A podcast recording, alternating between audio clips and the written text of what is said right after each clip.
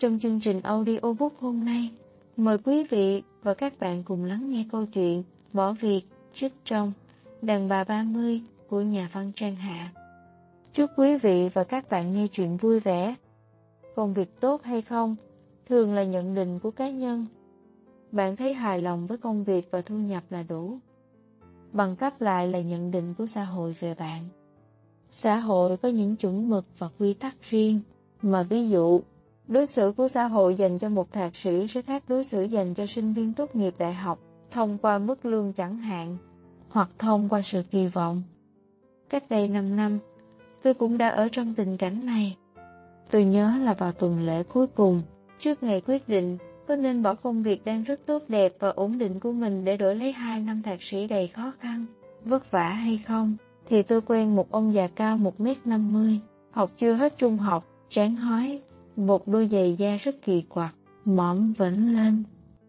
Nhưng ông già lại là một trong những thành viên câu lạc bộ, có doanh thu triệu đô một năm của một hãng bảo hiểm nhân thọ của Mỹ. Tôi mời ông tới một quán bar uống rượu vang của biển mà thôi, và chỉ là để cảm ơn một nghĩa cử của ông giúp tôi thoát khỏi rắc rối với cảnh sát. Tiện miệng, tôi nói, tôi đang băn khoăn có nên đánh đổi gia đình và công việc để lấy học bổng hay không. Ông già nói, kể cả không có học bổng cũng nên đánh đổi. Tôi hỏi, vậy sao ông đã bỏ học mãi mãi không tốt nghiệp trường nào và sau này lại không học tiếp? Nhưng lại khuyên tôi nên học tới thạc sĩ. Ông nói, tôi lùn xấu xí, không bằng cấp. Tôi vẫn ngồi bàn tiệc cùng giáo sư tiến sĩ.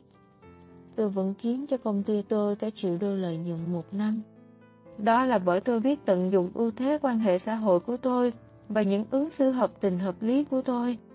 Điều đó không chỉ giúp tôi, mà còn giúp cả ông chủ tôi, gia đình tôi. Xã hội, trong đó có cô. Nhưng đó là xã hội của 30 năm nay.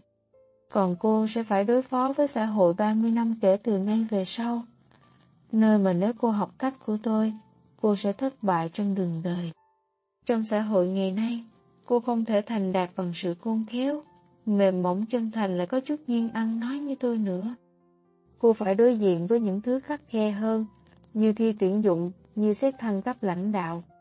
Cô có cả họ hàng trong vào cô. Vì thế, nếu cô là một thạc sĩ, 30 năm trước mắt cô sẽ giúp được họ nhiều hơn là cô mãi mãi chỉ là một người tốt nghiệp đại học. Và bạn biết tôi đã quyết định ra sao rồi, đúng không? Mỗi quyết định đều mở ra một cánh cửa cho cuộc đời bạn.